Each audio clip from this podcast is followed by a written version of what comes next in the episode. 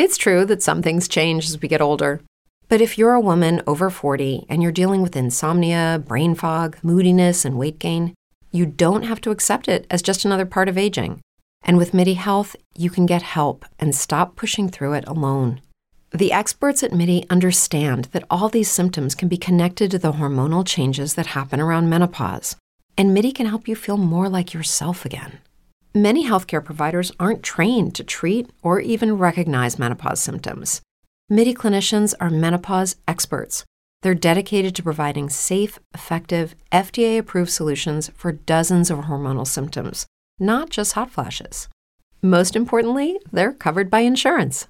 91% of Midi patients get relief from symptoms within just 2 months. You deserve to feel great. Book your virtual visit today at joinmidi.com. That's joinmidi.com.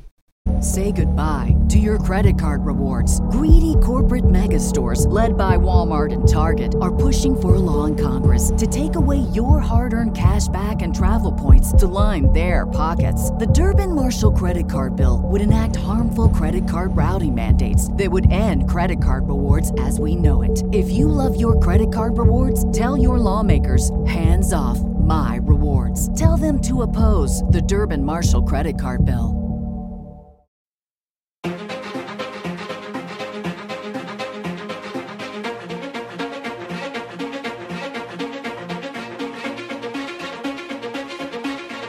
Welcome back to Forbidden Knowledge News. I'm your host, Chris Matthew. Tonight I want to welcome back to the show Corey Hughes. He was on last time going under the name Mr. X. He's a former police officer investigating everything from 9/11 and the JFK assassination to government psychological warfare campaigns. Corey, welcome back. How are you doing tonight? Good. I appreciate you having me back on. Well, I appreciate you coming back on. Last time you shared some amazing information. It was a great presentation about the assassination of JFK. You basically broke down the who, what, when, where, why, and how. It was fascinating, and there's a link in the description. I highly recommend that everybody go watch that before they watch this one tonight, because tonight we're going to be picking up with some newly uncovered information that you have found. And it's going to pick up where you left off. But first, I don't know if you would be able to give us like a brief recap of your previous presentation and where you left off on that one. Sure.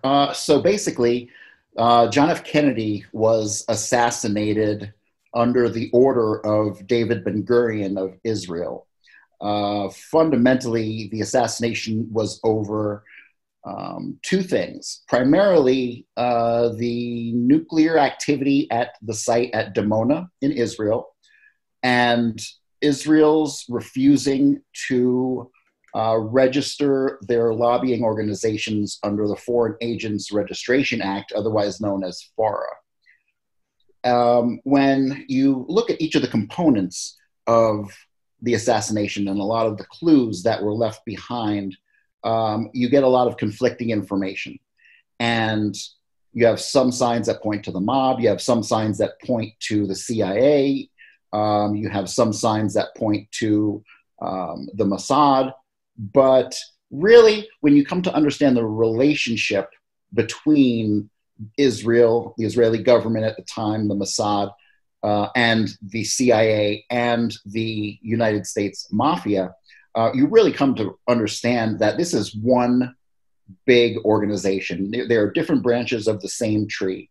So you have post-World War II, the deal that Dulles cut with Reinhard Gehlen. And Reinhard Gehlen was Adolf Hitler's spy master. He was the head of the German army. And basically what he did was he laid the foundation for NATO and the organization of intelligence agencies that popped up in the late 1940s. Basically, the modern security state and its structure we owe to Reinhard Gehlen, who was he says he was never a member of the Nazi Party, but they were all Nazis over there. So there's a couple things I want to talk about just to kind of emphasize this relationship. So you have We'll get the easy ones out of the way quick. You have James Angleton. Angleton is one of the top guys in the OSS, one of the top guys in the CIA, and he was a diehard Zionist. Now, the whole Zionist conversation could take up 10 shows, like for real. It's very deep, and I don't understand a lot of the motivations behind a lot of these non-Jewish Zionists, but Angleton was a Zionist. Every decision he ever made was more in favor of Israel than it was for the United States. And that kind of continues to this very day with our intelligence communities. The relationship between Israel and the CIA, they're basically the same organization. Now, people are like, well, how does the mafia fit into that? Well, that's pretty easy. Most people, when they think of organized crime, they think of the mafia, they think of Sicilians, right? The Godfather. However, in 1931, with the murder of Sal Maranzano by Lucky Luciano and by Meyer Lansky, if you dig into that history, you really come to realize that post-1931, what they used to call the Jewish mafia was the mafia. Meyer Lansky took over all operations of the United States mafia post-1931, and by 1946 was the first time that Israeli representatives had come to, or pre-Israeli representatives of the Haganah had come to the United States specifically to meet with Lucky Luciano and Mickey Cohen and Meyer Lansky, because they were all Jewish, right? They were non-religious Jews, right? And that's a big, that's a really big hurdle for a lot of people to overcome, is the understanding that the origins of Zionism and the origins of Israel, all these guys are anti-Semitic, non-religious Jews, right? They have nothing to do with the religion. And basically between the late 1800s and the, I'd say 1930s, 1940s, by the end of World War II, the Zionists had completely hijacked the religion of Judaism from the Orthodox Jews. So what the image in people's minds that they have of Jews today is not what it was, right? Because when they think of Jews, they think of Israel. But all those founders of Israel and everyone who pushed for the Jewish state, they were deeply anti-religious. And so Zionism is really a non-religious, ethnic, political brand of Judaism, and that has wreaked havoc on the world for the last 100+ years. But you have the first meetings in 1946 between the Haganah and Mickey Cohen and Meyer Lansky, and it was at that point that the United States mafia under Meyer Lansky pretty much committed to a relationship with Israel.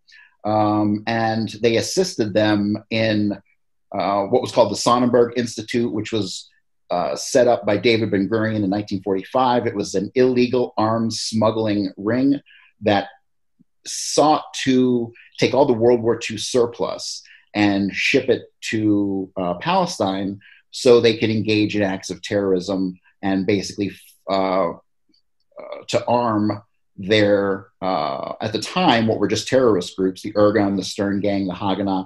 They didn't really organize and form until 1948 as the IDF.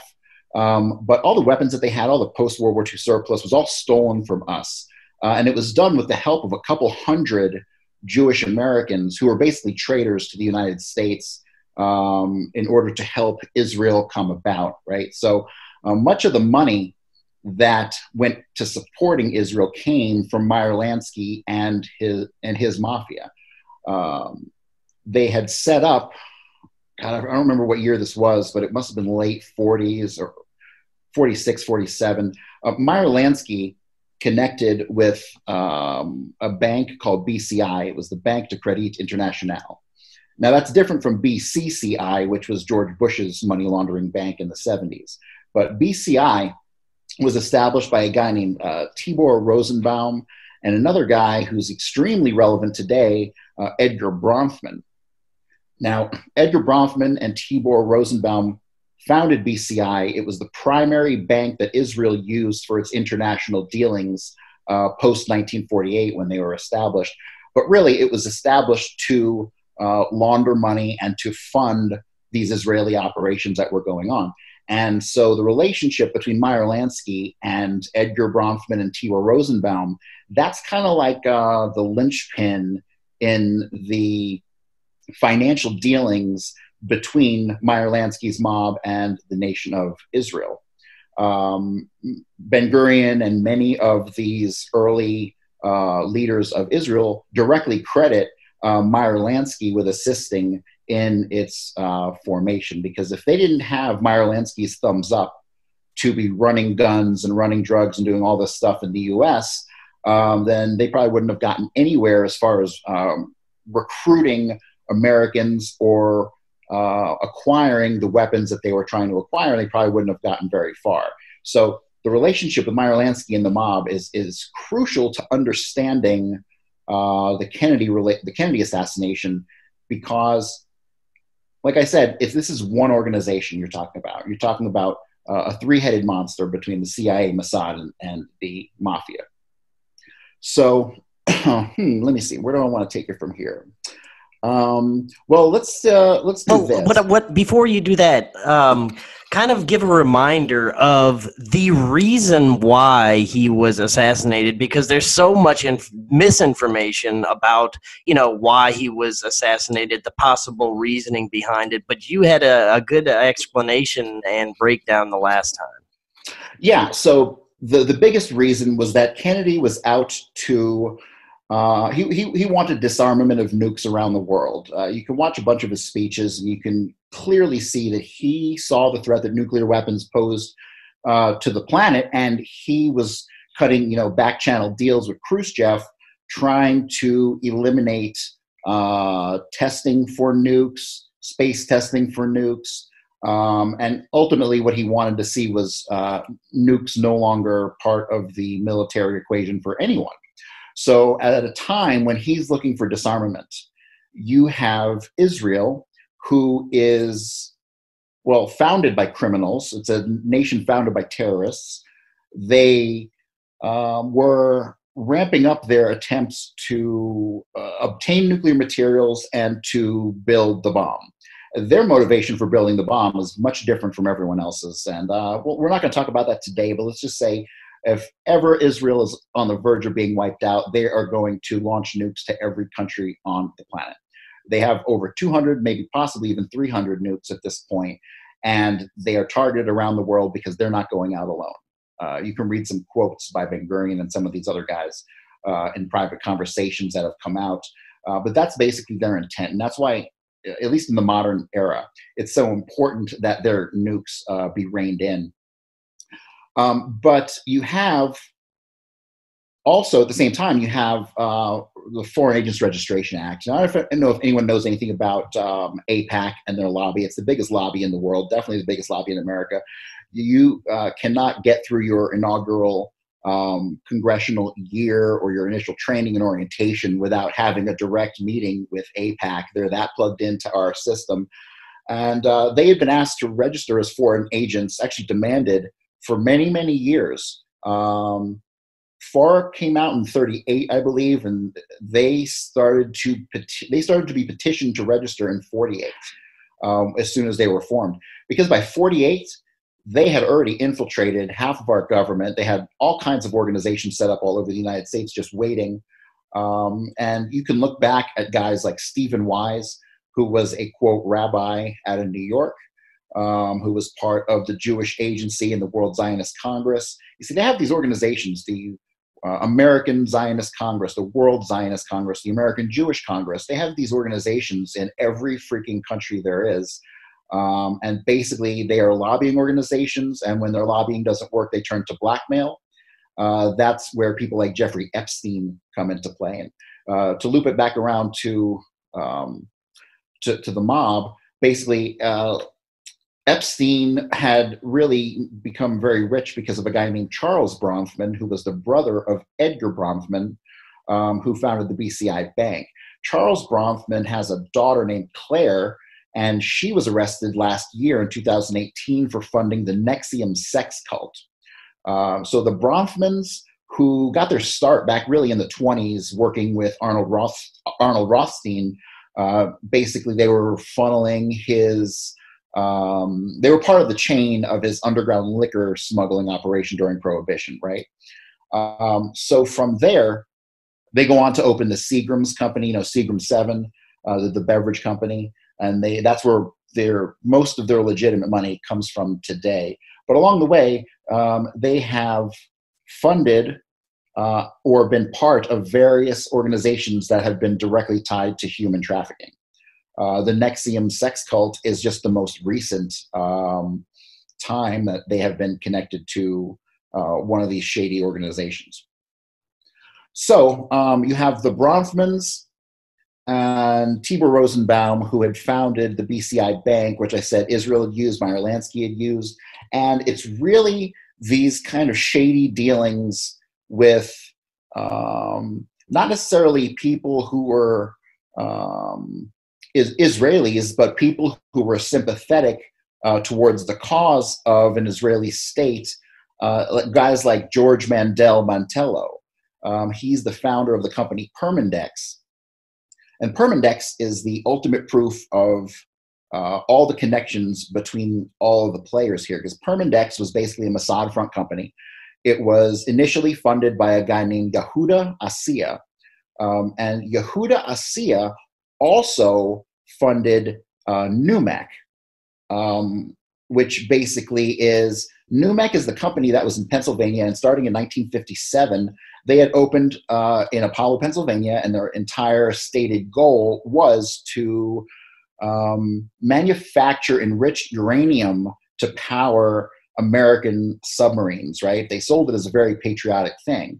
But between 1957 and, God, I want to say 1972, might have been a little sooner than that, something around 600 pounds of enriched uranium had disappeared from NUMEC and ended up where? In Dimona, right? So basically you have the Israelis who stole their state, they hijacked an entire religion, they stole all the weapons that they had for their rebellions from the United States, and then they stole the uranium that was needed to produce nukes from us. It's a nation of criminals and terrorists.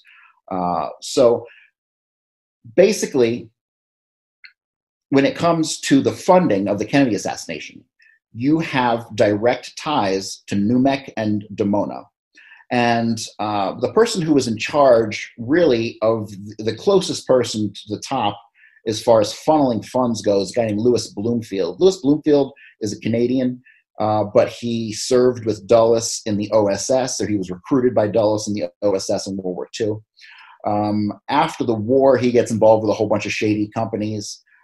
He gets involved with Permindex, and the Italian branch of Permindex was called Centro Mondiale Commerciale. It was CMC, and he ran CMC from Montreal.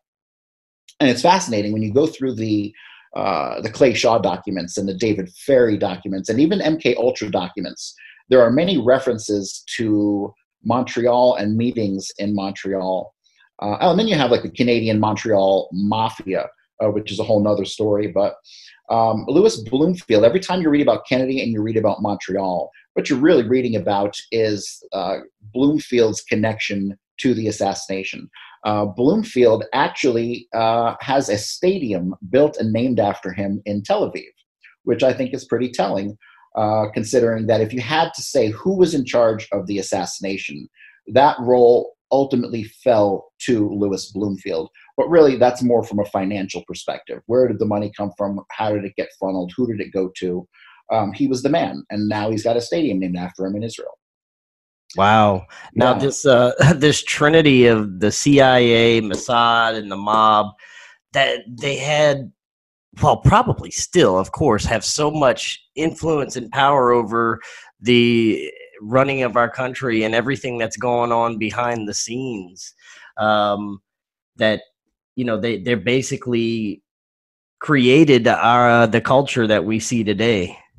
I would agree with you 100%. Now, my knowledge of the mob post, I'd say, really post-Kennedy, but I know, you know, enough up to about 1968. When you get into the 70s and later, I really haven't spent any time understanding how the mob works, what that relationship is. But I do know that Sicilians pretty much took back control of the mob in the 1980s from their Jewish counterparts. And the reason that they did that was really more that the Jewish element that ran the mob didn't need the mob anymore. They had all gone legit by that point. They were making billions in legit businesses. They did not have the need to be gangsters anymore, right? So the Sicilians post the mid-'80s, from what I've come to understand, took back power. So I really don't know how much control or influence they have in the bigger picture today. I do know that they are definitely still involved in the drug trafficking that's going on. About 8 months ago, there was a Chase Bank cargo ship that got busted with like 50,000 tons of cocaine. And that was meant for Scarpo in New York, Scarpo Genovese family. So there is definitely still some sort of relationship connection there, because the CIA controls the global flow of drugs. And anyone who doesn't believe that, read the books by Doug Valentine.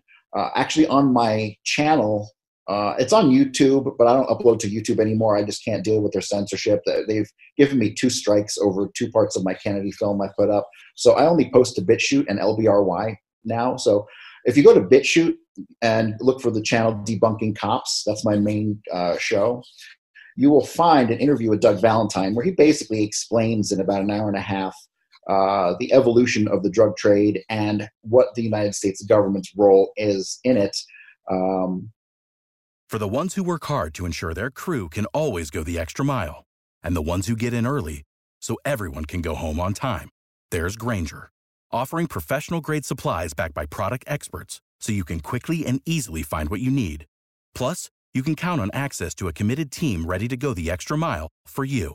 Call, click Grainger.com, or just stop by. Grainger, for the ones who get it done.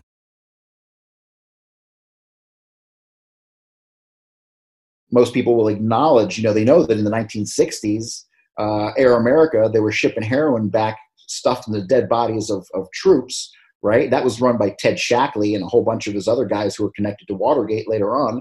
But then people don't want to acknowledge the fact that the CIA is in charge of the global drug trade. They control the whole thing. And it didn't start that way. It started off with them being reactionary to Arnold Rothstein in the 1920s, when the Federal Bureau of Narcotics realized that half their guys in New York were on the take. They kind of got hip to the program and got involved working with Arnold Rothstein. So yeah, the United States controls the global flow of drugs. And that's really important to understand a lot of the stuff that goes on with Kennedy. In particular, you have, before the assassination on the 20th, you've got Rose Cheramie, who is going from Florida to Dallas, and she's driving with 2 men. Those men are Sergio Arcacha Smith and Emilio Santana, 2 guys on the hit team present in Dealey Plaza that day. Santana was on the roof of the book depository, where he left a rifle, probably the Carcano that we all know is associated with Lee Harvey Oswald, but we'll get into that later. But she was on her way to Galveston to meet a sailor coming in on a ship, and he was supposed to bring in 7 or 8 pounds of heroin, and then she was supposed to deliver that to Houston. So the drug trafficking plays a major role in that. In the Kennedy assassination, because a lot of the funding came from drug trafficking and skims off the top of casinos in Las Vegas.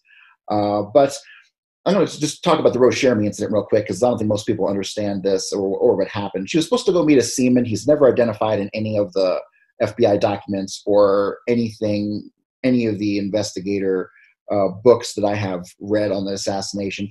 But she was going to Galveston to pick up the heroin, and I determined that the sailor she was going to meet was a guy named Jerome Andrew Blackmon. And anyone familiar with the assassination should have heard the name Andrew Blackmon before. He was kind of connected to David Ferrie and Clay Shaw, but he was the one who was supposed to bring in the heroin. And afterwards, when David Ferrie supposedly went on a trip to Galveston and Houston, where he went like ice skating and duck hunting, that never happened. He never went to Texas. He hid out in Hammond, Louisiana for the weekend, and came back at the time that he was prescribed to come back. He went and hid out with a guy named Thomas Compton in Hammond up at the university. And the person who was at the skating rink, I'm 99% sure, was Sergio Arcacha Smith, Emilio Santana, and Andrew Blackmon, because they had to get him back to his ship to take off from the harbor, because he was, I don't remember if it was Merchant Marine or what branch he was in, but he had to get back to Galveston. So, and the vehicle that they were seen driving matches the description of the vehicle that they were in taking Rose Cheramie to Galveston. So just a little bit of, you know, new information that hasn't been released yet. I have a tendency to go off on these big tangents when it comes to Kennedy, because there's so much interconnectivity. There's so many rabbit holes you can go down. Now, you went over the players, you went over some of the logistics of the actual event in Dallas. Where do we go next from there? Okay, so let's just jump right to the major punchline that everyone has wanted to know for, well, ever. And that is the identity of the Grassy Knoll assassin. And I'm in the process of completing a film on this. I've released two parts. They're about an hour long each. I'm still working on the third part because it's so hard, because so many things to tie up. You know, unless my part three is going to be 3 hours unto itself, you know, I'm having a hard time narrowing it down. But the identity of the Grassy Knoll assassin has been, the identification has been made. And nobody has really made this announcement, or nobody has identified him publicly yet. However, the majority of what we know about the Grassy Knoll shooter comes from the work of Hank Albarelli. There are two books out that everyone who is interested in the subject, they're absolute must-reads. One of them is called A Terrible Mistake, and it's about the murder of Frank Olson. Frank Olson, this is a really, really fascinating story and very integral to the Kennedy assassination in many ways. Frank Olson was a CIA scientist, and it is believed he was working with CIA biological weapons. And this was in the late 1940s, early 1950s. By 1953, Frank Olson, he goes to the CIA and he goes, look, I just can't do this anymore. I have moral conflict and I want out. And so they tell him they're going to take him to New York, and he can go meet with one of the program guys up there, and they put him up in a hotel. And, well, he gets chucked out of a hotel window and splat on the concrete. And so there goes that problem. They were afraid that he would tell people what was going on. You know, once CIA, always CIA. There's no getting out, especially if you have secrets. You are used in some capacity in one way, shape, or form forever. And so he wanted out. They couldn't allow it. And so the Knoll shooter chucks him out of a window. And the information that was gathered on the shooter, who I'll identify here in a minute, basically was all done by Hank Albarelli. And Hank Albarelli tackled many topics in a couple books. And he has a new book coming out called Coup in Dallas, coming out in February, where it is almost exclusively about what happened in Dallas. He identifies the shooter, and he identifies specific things that happened surrounding the shooter in Dallas. And we'll get into some of the specifics on him, but I'll go ahead and I will let your audience in on it. The Grassy Knoll assassin. And many people, well, before I get to that, many people have for years talked about Corsican hitman and French assassins, and just like everything else in the Kennedy assassination, only half true. Right? So disinformation is often spread by telling half the story. No, yeah, you're 100% right about, you know, how you'll put out pieces of the story just to could cause some confusion and further disinformation. I think they're doing that now with this, with some of the UFO stuff that's going on right now. But that's a whole different story right there. Yeah, the UFO stuff. Honestly, it's not really high on my list of things to tackle yet. I've watched a lot of your episodes on UFO stuff, but I also know that there's two possibilities with UFOs. Either they're real, and the CIA in particular is keeping that information from us, or they are not real, and the whole UFO phenomena has been one big psychological warfare operation against us. It falls into one of those two categories. Either way, the CIA is stonewalling. So yeah, they have a big hand in whatever's going on. Yes. So the Grassino shooter, and this is all thanks to the work of Hank Albarelli, is a guy named Jean-Pierre Lafitte. Now, Jean-Pierre Lafitte is a guy who has mysteriously evaded the radar of nearly every assassination researcher ever. He's not listed in the Warren Commission. He's not listed in any of the HSCA or any of that stuff. He's not talked about in any JFK assassination researchers' books other than Hank Albarelli. And in none of his works so far has he outright named Lafitte as the shooter. I think he was holding off on that for more concrete evidence, and we will have all that evidence in February when his book comes out. His book coming out is called Coup in Dallas, and it will be the definitive book on the Grassy Knoll shooter. Yeah, your show might actually be the first show ever that the Knoll shooter is identified. So let me talk about Lafitte. Lafitte's a guy, when you come to understand his background and his history, it is almost like he is a work of fiction. His life was incredible, not necessarily in a good way, but it was incredible as far as how it's so amazing, it's hard to believe. So Jean-Pierre Lafitte, he's believed to have been born in Louisiana in 1902 or 1907. When Lafitte was 7, his mother, who was a madam at a brothel in Louisiana, she picked up and moved to France. They moved first to Paris and then to Marseille. And so here we're talking probably somewhere between 1910 and 1914. In the 1920s, while Lafitte is still underage, she's probably a teenager at this point, his mother disappears. It is presumed that she was murdered by a John or whomever, but she's out of the picture. Lafitte goes and lives with relatives in France, but he's rebellious, and you know, they basically thought they were getting a maid, and he wasn't having it, so he dips out. He lives on the streets. He is said to have been raised by the Marseille criminal underground. So in the 1920s, definitely prior to the 1930s, he ends up becoming an associate of the Corsican mafia. So if you're familiar with the Kennedy assassination and you're familiar with, you know, rumors and lore of the Kennedy assassination, then you've heard about Corsican hitmen, you know, the French hitmen. People talk about Jean Souetra, and people talk about Michael Mertz and all these other people who were actually real people and who were in Dallas, but they were not the shooter. One thing that you'll find when you really dig deep in the FBI documents is that they were tracing known assassins all over the country, coming in from Mexico, coming in from Canada. They were following 20 to 30 known assassins who had all come to the country just prior to the Kennedy assassination. Now, why did they do that? That was part of the planning. If you ask me, it was probably done by George Joannidis, who was basically in charge of the psych warfare aspect, the disinformation and rumor aspect. And anybody who doesn't really understand psychological warfare or the use of rumor and propaganda to shape mindsets, what I would highly recommend is go watch my film, go on to LBRY or go to my website. My website is blackpropaganda.net. And I have about, it's about a 2.5-hour documentary that I made on the Holocaust and the use of psychological warfare during World War II and the creation of psychological warfare campaigns by the OSS.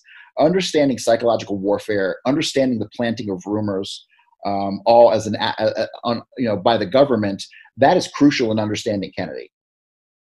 So basically, where did I leave off? You had just gone over the Grassy Knoll identity, right?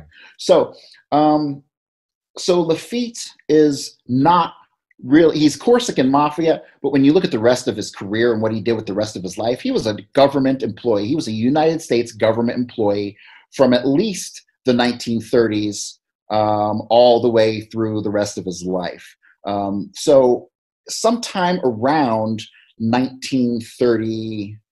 1936 or 1937, Lafitte returns from France to the United States. He's got all these Corsican mafia connections.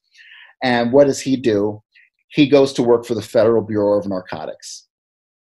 And in the Federal Bureau of Narcotics, who at the time is run by Henry Anslinger and Malachi Harney, and a couple of Siragusa. There's a couple of these guys who were big-time CIA who got their start in the Federal Bureau of Narcotics. He comes back, and it's weird depending on the circumstance. You read some people who talk about Lafitte, not in the terms of Kennedy, but just in general. He's mentioned a couple places. Some people speculate he was just an informant, but when you look at his entire life, it becomes blatantly obvious he was a payrolled employee. For first the Federal Bureau of Narcotics, then the FBI, then the OSS in World War II. He was probably, post-World War II, he was probably, he traveled back and forth throughout the 40s between France and the United States very often. He was part of what was called the French Connection, the heroin trafficking that was done by Henri Bertincourt and Francois Spirito. Those were the guys who ran the French Connection. They were like best friends with Lafitte. Lafitte was, when you come to understand how many people he knew and how many important people he knew, it's like, oh my God, how did we not know about this guy 30, 40 years ago? So his best friends are, you know, French gangsters. And so when he comes back to the US, he's working for the Federal Bureau of Narcotics, and he's basically passed off and handed around as an informant to all these other government agencies because he was that good. He was a master infiltrator. And there's almost no paper trail on him anywhere. And the reason there's no paper trail on him anywhere is because everywhere he went, he assumed the identity of a real person. That's what spies do. They assume identities of real people, usually that they know or that they're connected to somehow, so that when the cops go and talk to them, they're prepped and they know basically what to say. That you see in Kennedy over and over and over again. But people, another concept people really need to grasp is spycraft and what spies do to not be noticed, what they do to obscure investigations. Back in the day, you know, mobsters and whoever else, they were using the identities of dead people. But as soon as the investigator realized they were using the identity of a dead person, the whole gig was up and everyone got busted. So by using the identity of somebody that you know, it's hard to pinpoint who was actually there using that name, right? So, you know, when you talk about the French assassins, they say that Jean Souetra and Michael Mertz and there's a third alias. These were the original French Corsican suspects for being the Knoll shooter. They basically utilized each other's names, right? So you never were really sure which one of them was there, because they all generally look alike. The CIA has a tendency to group people together who look very similar. So understanding that is extremely important when it comes to understanding how these people got away with certain things for so long. But Lafitte, basically everywhere he went, he assumed an identity. So his first, from what I can tell, his first interactions with the mafia came in 1940. So by 1940, he had already established himself reputationally as being a master assassin, because he's recruited by Vito Genovese in 1940. And that begins his relationship with the U.S. mafia. He actually becomes a friend of Meyer Lansky. He makes it all the way. Everywhere he goes, the guy becomes friends with the people at the top. It's really kind of unreal when you read about him. 1942 to 43, Lafitte's working for the Federal Bureau of Narcotics and the FBI. 43 to 45, Lafitte is stationed by the OSS in Nazi-occupied France and Austria. Now, that there has to be more information on that end of his life. I'm very curious about those couple years, because he ends up becoming part of Otto Skorzeny's assassination network, right? So the communication, as we've been led to believe, between Lafitte and his higher-ups, according to Ralph Gannis, who wrote the Skorzeny papers, he kind of makes it seem from Otto Skorzeny's personal papers that Skorzeny was directly in contact with Lafitte. And then Scorzani, later in life, maybe part of his deathbed confession, he says that the Knoll shooter went by the name of Max. He went by the name of Zed, and he had known and worked with him since the 1940s. So I believe that Lafitte's connection to Otto Scorzani and that entire assassination network started in the mid-1940s when he was under the OSS. Very interesting. Yeah, pretty fascinating stuff. Yeah, it is. Now, before I move on to my next question, is there anything else that we should know about Lafitte? Okay, so there are some things that, yes, absolutely, the short answer is yes. It's kind of hard to explain, and you get into a big gray area when it comes to his identities. Now, who was Lafitte? In New Orleans, Lafitte was a, well, let me back up just a little. Lafitte, besides being known as an amazing hitman and assassin, he was also a praised master chef. He actually cooked for President Johnson and Lady Bird Johnson after Johnson became president, and the food was so good that Lady Bird Johnson actually wrote him a letter afterwards thanking him for cooking such a great meal. His chef skills were so amazing that Clay Shaw personally hired him to work in the New Orleans Trade Mart at their main restaurant there. I think it was called the Pimsol Club. With the Lucky Land Slots, you can get lucky just about anywhere. This is your captain speaking. We've got clear runway and the weather's fine, but we're just going to circle up here a while and get lucky. No, nothing like that. It's just these cash prizes add up quick. So I suggest you sit back, keep your tray table upright, and start getting lucky. Play for free at LuckyLandSlots.com. Are you feeling lucky? No purchase necessary. Void where prohibited by law. 18+ terms and conditions apply. See website for details. Lucky Land Casino, asking people, what's the weirdest place you've gotten lucky? Lucky? In line at the deli, I guess? Aha, in my dentist's office. More than once, actually. Do I have to say? Yes, you do. In the car, before my kids' PTA meeting. Really? Yes. Excuse me, what's the weirdest place you've gotten lucky? I never win and tell. Well, there you have it. You can get lucky anywhere, playing at LuckyLandSlots.com. Play for free right now. Are you feeling lucky? No purchase necessary. Void where prohibited by law. 18+. Terms and conditions apply. See website for details. So Lafitte knew everybody, right? And he was extremely skilled as a chef. Now, when he gets to New Orleans, now his home base really is always New Orleans, even though he lived in New York in the 50s. He actually lived in New York at the same time as George White and Lee Harvey Oswald. Maybe I can come back to that, but there's a really good chance that Oswald knew Lafitte in New York when he was a child, when he was 14, 15 years old. But we'll come back to that. But when he was in New Orleans, he went by a couple aliases. One of those aliases was Jack Martin. Jack Martin, anyone who knows the Kennedy assassination knows that Jack Martin was Guy Bannister's right-hand man who was like a private investigator. And when you read about the life of Jack Martin, you get a lot of weird conflicting information. You get aliases that were definitely known to be aliases of Lafitte. And so in 1957, the person who we believed was Jack Martin was actually institutionalized in a state hospital in Louisiana for extreme exposure to LSD.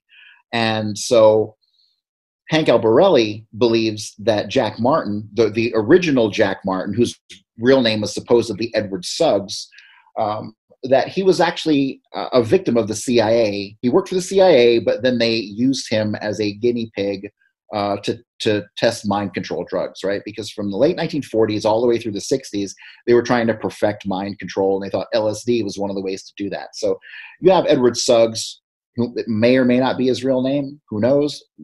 No, none of these names that we've come to learn might be people's real names. It's really kind of shocking when you understand how the depths of depravity that the CIA is willing to go to hide an identity.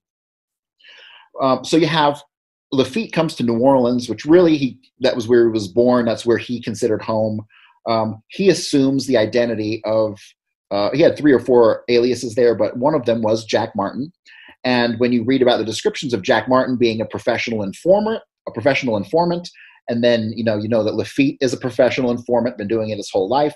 The similarities become overwhelming, and to the point that you have to acknowledge the fact that Jack Martin in New Orleans was probably not Edward Suggs, and it was probably Lafitte the whole time. That was a crazy twist. It took me a while to kind of sort it out and wrap my head around. But remember, when you're using the alias of somebody you know, you can have two people going under the alias of Jack Martin, because Jack Martin was seen in a restaurant with Guy Bannister at the time of the assassination, right? So if Lafitte comes to New Orleans, assumes that identity, you have the real guy is still kicking around somewhere, right? So when they say that Jack Martin was actually in New Orleans at the time, that might have been the original original person we know as Jack Martin, Edward Suggs, while Lafitte was in Dallas. Now, the next part that I'm going to talk about, I'm still trying to sort out and figure out, and I believe I have the general idea of who he was in Dallas. But I'm not 100%, and this will probably take me forever to actually sort and figure out. But you've got a guy in Dallas named George Senator. He's referred to in much of the literature as Jack Ruby's boyfriend, right? Because he lived with them for the three weeks leading up to the assassination. Well, George Senator's story is kind of interesting. He is in the OSS about the same time that Lafitte is in the OSS, stationed in about the same places. When he comes back from World War II, he is in New York City at the same time Lafitte is in New York City. He worked at a couple restaurants, and then he got a long-standing job working for some fabric manufacturer, and he did sales. Basically, he was allowed to travel to do sales for this fabric manufacturer. Traveling salesman is a common cover for hitmen, from what I found in the 50s and 60s, because, you could go around the country and you have a reason for why you're traveling, right? You're not going there to kill somebody. You're going there for whatever. So George Senator allegedly moves out of his apartment, and then he moves in with Jack Ruby around the 1st of November, 1963. I believe that if George Senator, there is a real George Senator, if the real George Senator was in Dallas, I personally believe that he ended up going back to New York, and Lafitte moved in with Jack Ruby under the guise of being George Senator. Now, there's a lot of interesting stuff surrounding George Senator, particularly what I'm still investigating, haven't really put into context yet. You have a couple different guys who all look the same, and that the HSCA and like Getty Images and wherever the official story was permeated with some very conflicting information. I have a picture of George Senator at court. I have a picture of George Senator on a different day at court, and he looks very similar. Looks like it was him or a brother. And then you have another guy named Tony Zoppi. Tony Zoppi was a reporter for the Dallas Morning News, and Jack Ruby had gone to the Dallas Morning News building that morning of the 22nd to meet with Tony Zoppi. While I was doing my research, I realized that Tony Zoppi was directly connected to all of Jack Ruby's mob buddies. He was connected to Breck Wall and Joe Peterson, who put on the show Bottoms Up. That's a whole conversation separate. But Tony Zoppi was right in the middle of the action. And then I saw an interview with Tony Zoppi that was taken within a couple days of the assassination. And I swear to God, it's the same picture that's being circulated as George Senator. I've also found a picture of George Senator marked Earl Ruby. So there is some major intentional obfuscation going on surrounding the identity of George Senator. That set off major alarm bells. That combined with the timing of when he moved in to Jack Ruby's apartment and the timing of what he did and when he did it after the assassination. He ended up going back to New York, living in New York City, working at a couple restaurants, right? So you got Lafitte, who's a master chef, but then George Senator goes back to New York, where Lafitte used to live before going to New Orleans, and he's working as in a bunch of restaurants, just like Lafitte would, right? So the similarities between who we're told is George Senator and Lafitte's actual life They correspond far too many times. It also corresponds with something Ryan Dawson had told me. So Ryan Dawson told me a couple things in reference to Lafitte, but he never identified Lafitte to me. I ended up kind of getting a strange confirmation from him of sorts in discussing Hank Albarelli's new book coming out. But I did also get confirmation from another very well-known and very well-read, as multiple books out, on Lafitte's identity as the shooter. So I'm not just making this up. I have confirmation from multiple well-investigated sources. Yeah, I was going to ask you this information. It's such great information. You know, where are you finding some of the sources for this? Well, it's hilarious because, like, I didn't stumble upon the Lafitte stuff until I kept getting so frustrated because no matter what I did, no matter all the clues that Ryan Dawson had given me, they all turned out to be pretty bunk. They were accurate clues, but they were not clues that could help anybody find anything. Well, I got so frustrated, I was like, screw it, I'm going to take a break. And so when I take a break from researching Kennedy, I just go research something else, right? I don't ever stop the research. So I took a break, and I wanted to research more about MKUltra and George White. And I'm not even joking. Within 20 minutes of me deciding to take a break and look into George White, I came across the name of Lafitte. And then from that, it led me to Hank Albarelli's work and the information on Frank Olson. And it was by taking a break that I actually found the answer that I had been looking for. That was the second time that it happened because another time I took a break, I said, screw it, let me take a break from Kennedy. And I went back to my research on Jack Valente, because Jack Valente is one of the most important people in all of American history, and most people have no idea who he is. So Jack Valente was, he was LBJ's right-hand man. He ended up flying out on Air Force One, November 22nd. He says he was in the motorcade, but he was not in the motorcade. I found pictures of him in Dealey Plaza. That we might go over another time, but basically, he's the one who sent the invitation to Kennedy to come to Dallas. He's the one who set up the Albert Thomas dinner. He's the one who set up all the arrangements for all the places Kennedy was going to go in Dallas. And it was his advertising firm that ended up releasing the route of the motorcade on the 18th of November. Now, many people say, the motorcade was changed. No, it was not. The motorcade was not changed. The original route was released on November 18th, 1963, a couple days before the assassination, and it was Jack Valente who released the route, right? So Jack Valente is such a crucial person in the assassination. So I took a break from Kennedy, and I'm researching Jack Valente, and I made the biggest connection I feel that I had made yet in regards to David Ferrie's trip to Galveston, which he never made. And so he initially said that he went to an ice skating rink called the Winterland Ice Skating Rink in Houston. They ice skated all day, but really what happened was the person who was at the ice skating rink, whose last name was Roland, which actually it's not Roland. I discovered some information on him also. He says that he just sat by the phone and waited for phone calls and made phone calls all day, and then they left after about 3 or 4 hours. Well, there was something about the ice skating rink. Why did they go to that ice skating rink, whoever it was, which, like I said, I believe it was Sergio Arcacha and Emilio Santana and Blackmon at the ice skating rink. Why did they go to that ice skating rink in particular? Well, I did some really heavy-duty research into the origins of that building, who owned the building, who the original tenants were, and I found a couple things. The owners of that building at the time of the assassination were the Johnson family.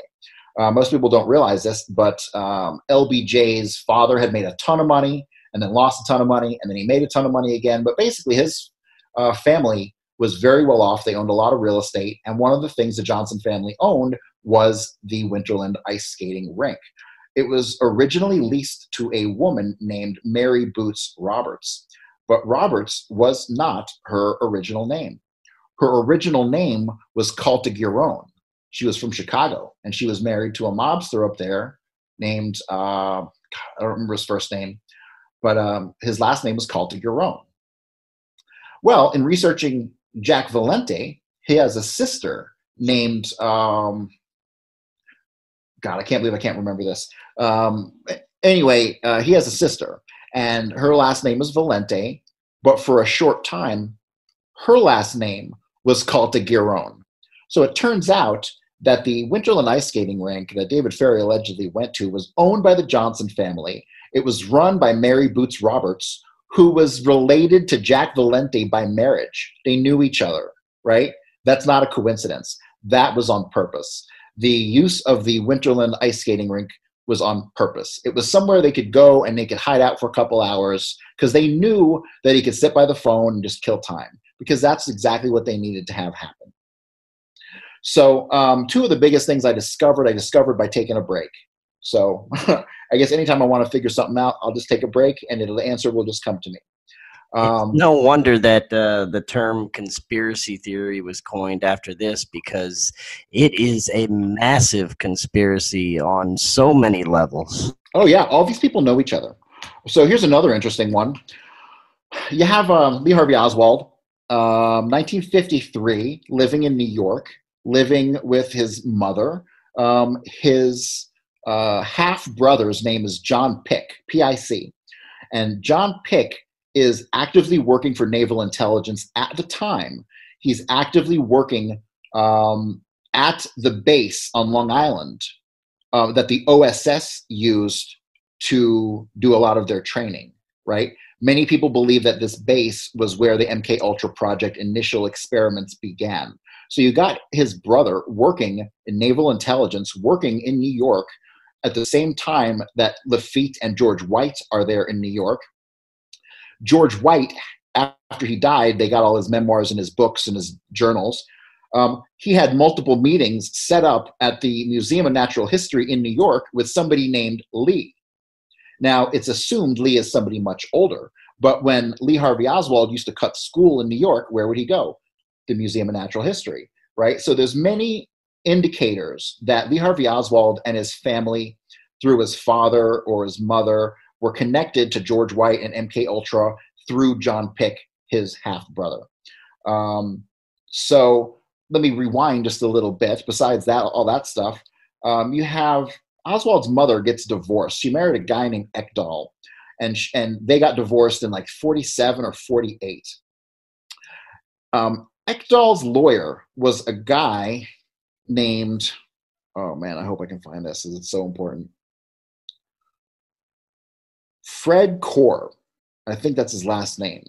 Well, that was Ekdahl's lawyer, right? Well, that guy goes on to the time when Oswald is living in New York. He is now the head of Naval Intelligence, and by the time the assassination happens, he is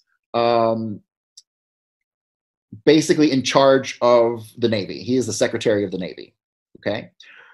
Besides having been Oswald's stepfather's lawyer, he is also married to the cousin of Roy Truly, who was Oswald's boss at the Texas School Book Depository, right? So every single place you turn, you find somebody connected to somebody else that should have nothing to do with each other. It's almost like everyone involved in the assassination all knew each other, were all connected through one thing or another. For those who don't understand how an assassination could go down in the book depository and yet nobody sees anything, the reality is the book depository, just like every other job Oswald had, whether it was Riley Coffey or whether it was Jagger's Charles Scovold, they were CIA front companies, okay? William Shelley was Oswald's boss. That guy had been OSS World War II. When he comes back to the U.S., he starts working for the book depository, which was not at that building. But the book depository, all day long, every day, they were getting big boxes of shipments in and big boxes of shipments out. It was used as a staging ground for importing drugs and weapons. That is just the reality of the school book depository. People can argue this fact. People say, no, it's BS. No, it's not. I've read enough documents. I've read the backgrounds of every single person who worked at the book depository. I've read statements by people who worked at the book depository about questions they were asked during their initial interview. And to me, there's no doubt whatsoever that the book depository was a smuggling front, probably involved in the French Connection, shipping heroin in and out of the country throughout the 40s and 50s. So I was going over Fred Korth and his connection to Oswald. Seemingly, he had known Oswald and the family since the 40s. And so at different times in Oswald's life, he keeps popping up, right? And like I said, at the time of the assassination, he was the Secretary of the Navy. So everybody in government knew this project was happening. Naval intelligence knew, CIA knew, FBI knew. I mean, Oswald was a common name between 1957 and 63. Everybody knew who Oswald was. There's multiple documents from J. Edgar Hoover trying to ascertain who was using Oswald's identity in the U.S. when Oswald was in the Soviet Union. And that kind of brings me to another point. I think I mentioned this last time. I don't know how much detail I went into, but there were two Lee Harvey Oswalds post-1952. Starting in 1952, you got Oswald in New York, living with his mother, attending a public school up there. You have records simultaneously of Lee Harvey Oswald living in New Orleans, going to Beauregard Junior High School. John Armstrong did amazing, amazing work tracking down actual people who knew each of these Oswalds. And when you, people are like, oh, two Oswalds, that's just crazy. Well, no, you have to think about the era.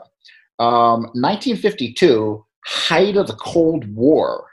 Not maybe not the height, but we were in the midst of the Cold War, and the CIA was exploring any and all avenues to get a spy into the Soviet Union, right?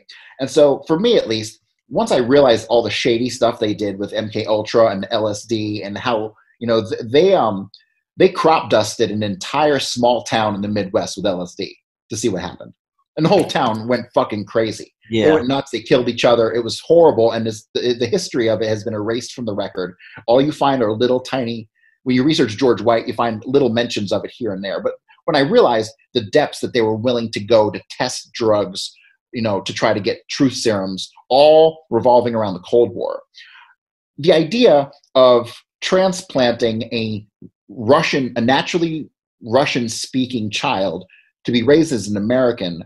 Hey guys, it is Ryan. I'm not sure if you know this about me, but I'm a bit of a fun fanatic when I can. I like to work, but I like fun too. It's a thing. And now the truth is out there. I can tell you about my favorite place to have fun. Chumba Casino. They have hundreds of social casino style games to choose from with new games released each week. You can play for free anytime, anywhere. And each day brings a new chance to collect daily bonuses. So join me in the fun. Sign up now at ChumbaCasino.com. No purchase necessary. VGW. Void where prohibited by law. See terms and conditions. 18 plus. Step into the world of power, loyalty, and luck. I'm going to make him an offer he can't refuse. With family, cannolis, and spins mean everything. Now, you want to get mixed up in the family business. Introducing The Godfather at ChumbaCasino.com. Test your luck in the shadowy world of The Godfather slot. Someday, I will call upon you to do a service for me. Play The Godfather, now at ChumbaCasino.com. Welcome to the family. VGW Group, no purchase necessary. Void where prohibited by law. See terms and conditions, 18 plus. To then defect back to the Soviet Union to see if they can get him into the Soviet Union, they would have been stupid not to have done stuff like that, right? So when people think there's two Oswalds and it's crazy, well, no, it's really not nearly as crazy as people think. But John Armstrong does a great job of laying out the timelines of each of these Oswalds. And you have let me scroll through my notes here real quick. There's one person in particular I want to mention. So Oswald in 1956, 57, he is in Atsugi, Japan, right? He's overseas, he's in the Marines, documented as having been there. But also there are employment records of Lee Harvey Oswald working for a place called Pfister Dental Lab in New Orleans at the exact same time. And his friend who he worked with there, once Oswald was arrested, he wrote to the FBI and it's like, I don't know what you're talking about. I knew Oswald. I worked with him at Pfister Dental Lab. He was not a Marine, right? So there are very clear and distinct records of two different people living under the name Lee Harvey Oswald each having completely different personalities, different interests, all going on at the same time. And this continued really up until all the way through the assassination. In the last couple of years prior to the assassination, when Oswald was still in the Soviet Union, someone in Texas went to the Texas Employment Commission, registered under the name Lee Harvey Oswald, and tried to get work via this employment commission. Well, fast forward to after the assassination, and it's been concluded that the person who imitated Oswald at the employment commission was a guy named Larry Crawford. Now, I'm not going to go off on a tangent on Larry Crawford, but there is documentary evidence of at least 4 different people using Oswald's name and identity. And those include Saul Sage, Carrie Thornley, and a couple other, William Seymour. But there is one person who many people report as having seen with Jack Ruby or David Ferrie or Clay Shaw.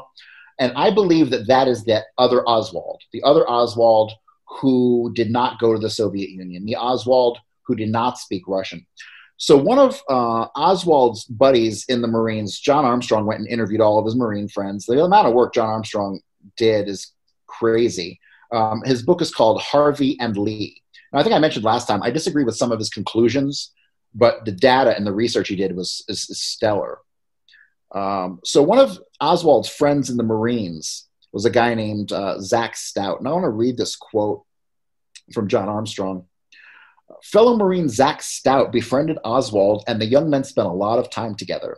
I asked Zach if he ever saw Oswald study the Russian language. Zach said, most of the time we were with a mobile radar unit. Shortly after he arrived, we left Japan and traveled constantly from location to location in the South China Sea, beginning November 1957. I know Oswald didn't attend any Russian classes or read any Russian books or listen to any Russian records. He didn't have anywhere to get such materials, and if he had them, we, Stout and fellow Marines, would have known about it. So when he interviews Oswald's Marine buddies, some of them remember Oswald as this guy who liked to drink beer and talk about girls and have a good time and do all this stuff. And then the other half remembers a guy who didn't associate with anyone much, definitely never drank, never talked about girls, and constantly talked about how communism was awesome, right? So you've got two groups of people in the Marines who are saying that, basically describing Oswald as two different people. And then when you look at the actual records of where Oswald was, meaning what class was he in, right? When you go through the military and you're in a group, you have assigned a class number. So there are two different sets of records for Oswald that list him in two different courses. One of them says that he attended radar school in Biloxi, Mississippi, class 3383. And then other documents show him as being in class 3386, right?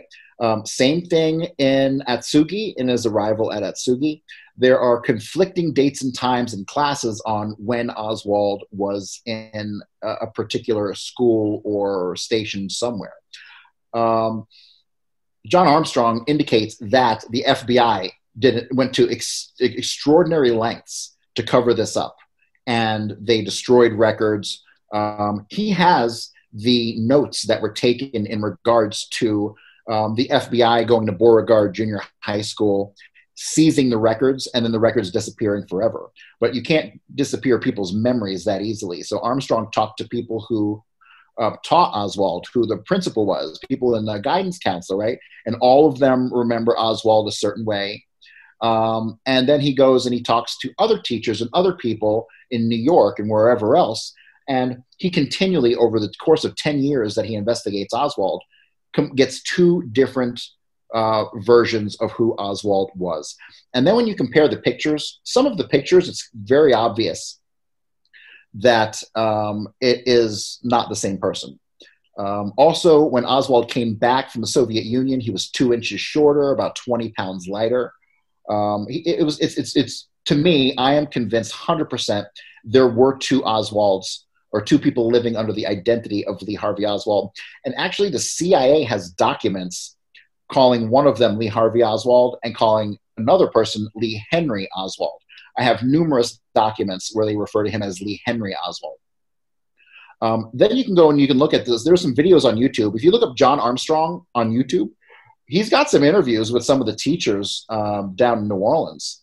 And they said that they always called him Harvey. Like, that was his name. They never called him Lee. They always called him Harvey.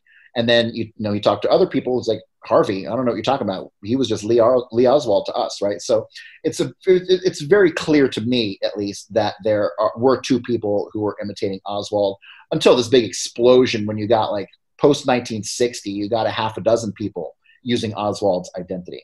Now, was all of this identity stuff done specifically for the assassination? No way. This was years before the assassination. This was done to maintain an operational cover, so that when he goes to defect, or you know, or when he comes back, if they can still use him for one thing or another. That is fascinating. Yeah. And again, I highly recommend everybody go watch the first episode that we did. You break down the two Oswald theory a lot more in detail on that one as well. Now, it's a crazy theory, but then when you think about the time, you know, it was the 1950s. They needed to get spies in the Soviet Union. How could they do it? It becomes pretty obvious. And then when you look at the pictures of Marguerite Oswald, there were two Marguerite Oswalds. There were two Jack Rubies, you know, his brother Sam. I think we talked about that last time. You know, I've posted some of this information on some JFK forums and on Twitter, and I just get banned or deleted. That just tells me that the vast majority of JFK researchers and the research community and people who run JFK boards, they're all fucking CIA. These guys all work for the CIA. I solved this thing in 7 months. Right? I went from nothing to knowing who the null shooter was in 7 months. And if I did it in 7 months, what are people doing out there for 50 years? I have to say, I mean, the information you presented between these last two presentations, so much of it I had never heard before, and it's so compelling and it fits in so many pieces. It puts so much together. Right. And there's another thing that you have to learn how to look at documents in a certain light. Like when you go through the Garrison documents, like I pulled the second file on Sergio Arcacha Smith, because the FBI file on Sergio Arcacha Smith is pretty big, a couple hundred pages. Garrison had a file about 50 pages on him, and I realized something. He didn't even mention Sergio Arcacha Smith in the Sergio Arcacha Smith file till about halfway through. He's talking about Blackmon. He's talking about Emilio Santana. He's talking about people. You're like, why is this in the Sergio Arcacha Smith file? And then it dawned on me. Garrison in particular put a lot of information into certain files based on what he had determined but couldn't really outright prove, right? So the trip to Galveston is ultimately very important. That's really gonna be my next subject of study is the entirety of the Galveston trip. But when you look at the Sergio Arcacha Smith, like I said, half the file isn't even about him. Like, what is this guy talking about? And then when I made the connection that it was Jerome Blackmon who was bringing in the heroin, and that Arcacha Smith and Rose Cheramie and Emilio Santana were going to meet with him to pick it up, that is when it all clicked. And all the people that Garrison had put into the Arcacha Smith file before he even mentioned Arcacha Smith were people who were instrumental in Arcacha Smith's dealings and who he interacted with, right? So Garrison grouped people together in certain files based on activity. And when I realized that, that opened up major doors for me. Now, one of the forums that on Twitter just recently, a day or two ago, I posted some of this stuff. And the person who was in charge of the forum, whose name I don't know, basically like, yeah, this theory's been out there for years, but where's your proof? And I'm like, what? I'm like, you're talking the Kennedy assassination. There's not going to be a smoking gun that says this guy did it and signed off on by Allen Dulles. It doesn't exist. I'm a former police officer. I've done thousands of investigations. I understand how to examine and look at evidence in context. And I think that greatly helped me in looking at some of these things that people would call speculation, but to me seem more like, duh, yeah, this is what happened. Dealing with the JFK research community has been very frustrating. I've directly emailed a bunch of people. The only one I really respect is James DiEugenio. If he doesn't know something, he says, I don't know, and doesn't really go there. Everyone else is kind of like, whatever. Michael Collins Piper, Final Judgment is if you had to pick one book to read about the Kennedy assassination, it's Final Judgment.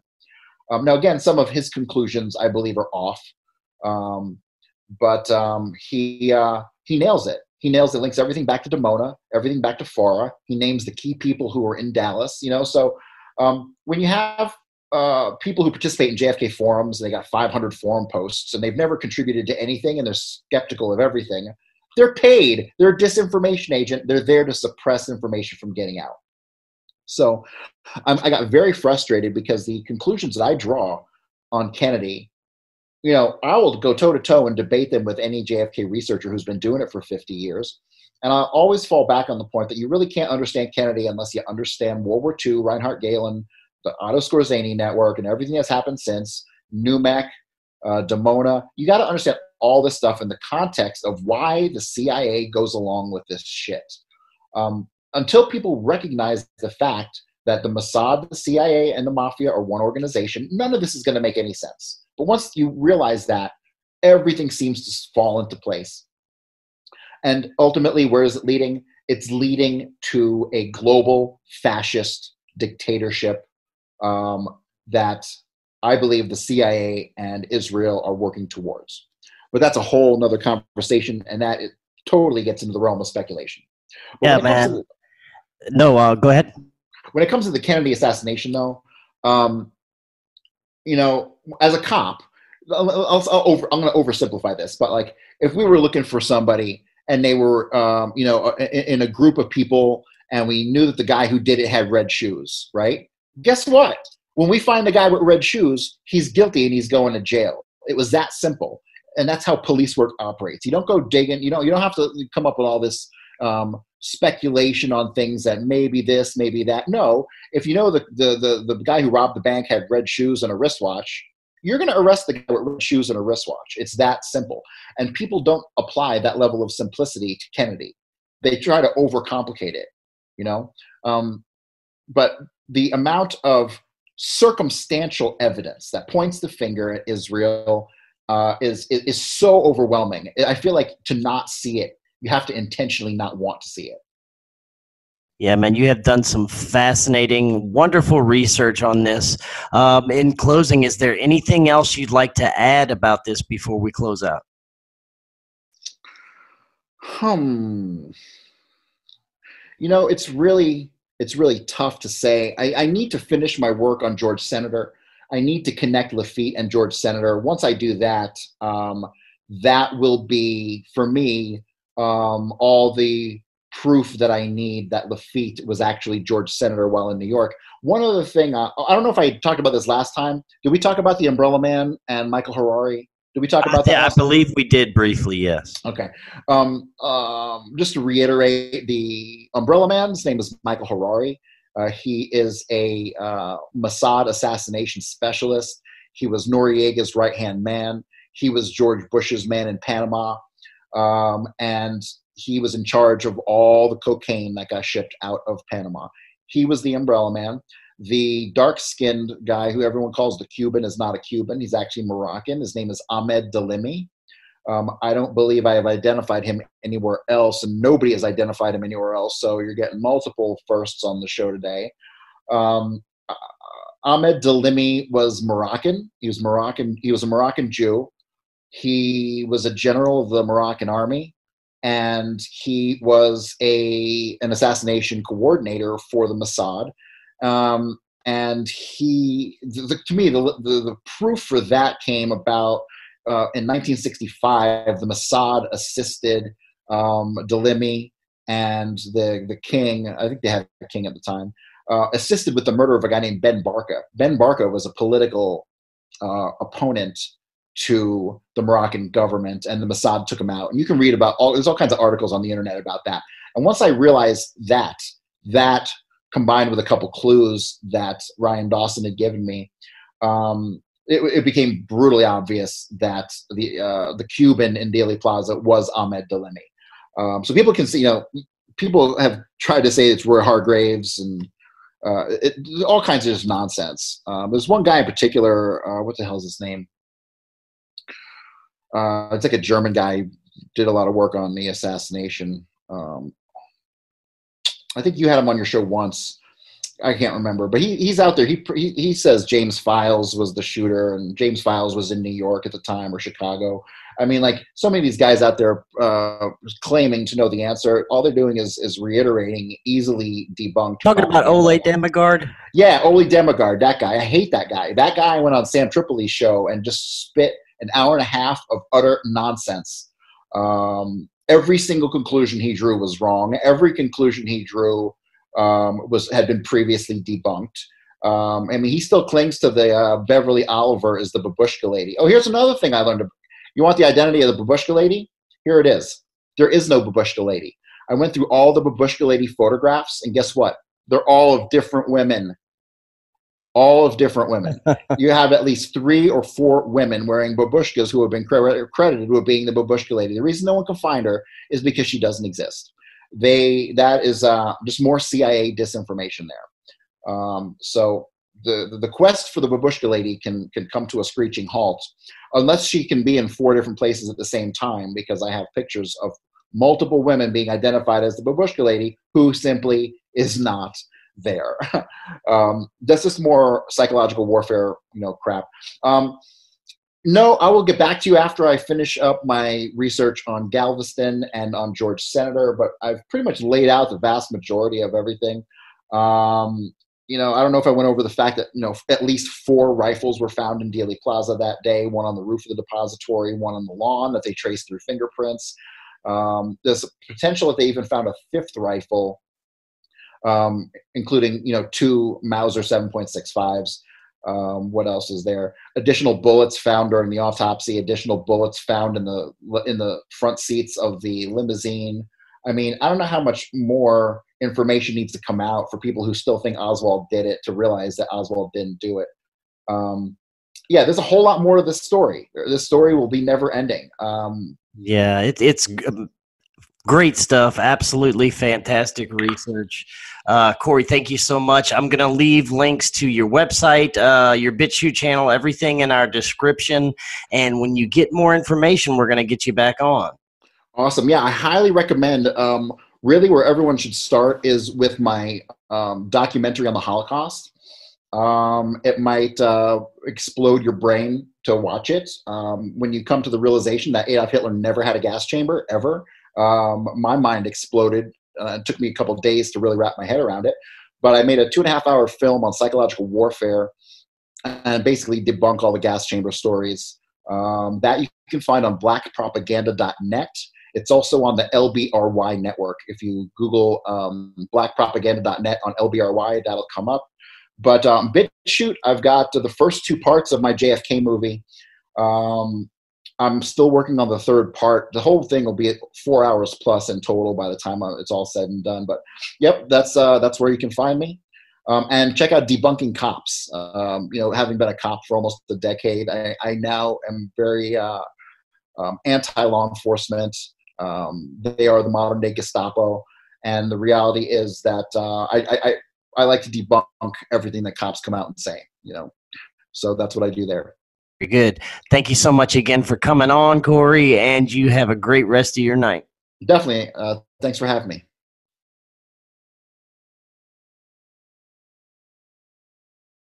It is Ryan here, and I have a question for you. What do you do when you win? Like, are you a fist pumper? A woohooer, a hand clapper, a high fiver. I kind of like the high five, but if you want to hone in on those winning moves, check out Chumba Casino. At chumbacasino.com, choose from hundreds of social casino style games for your chance to redeem serious cash prizes. There are new game releases weekly, plus free daily bonuses. So don't wait. Start having the most fun ever at chumbacasino.com. No purchase necessary. VGW Group. Void where prohibited by law. See terms and conditions. 18+.